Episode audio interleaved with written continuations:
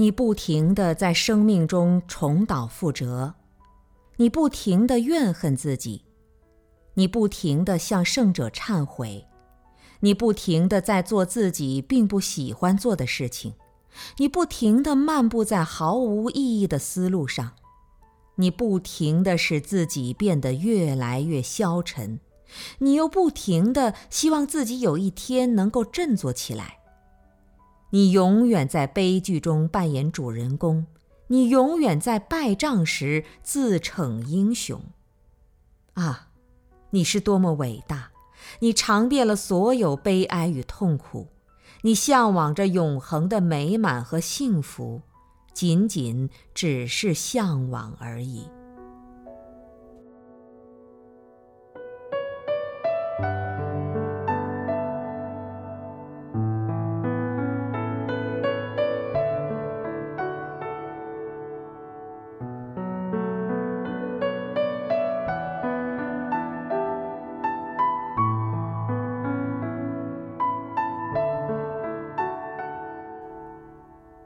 朋友，你听说过蛇的故事吗？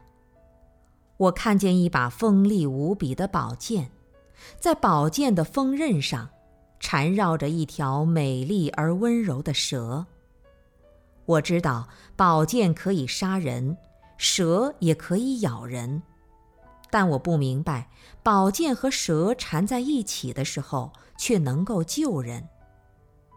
聪明，在圣人眼里。也只是狡猾与算计的结合罢了。勇敢，在禅者看来，也只是些脆弱的掩饰。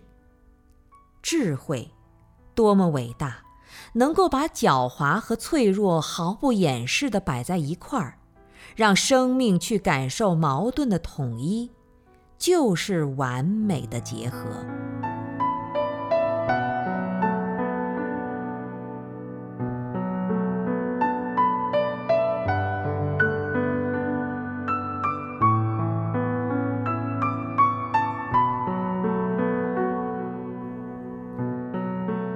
如果生与死可以和谐的话，那就是这条圣河的孩子了。圣河与他的孩子们在一起沐浴着生命的光芒，与内心的感动又完全融为一体。圣河流到了远方，我也陪伴着他，不舍昼夜的流浪远方。是谁在叹息？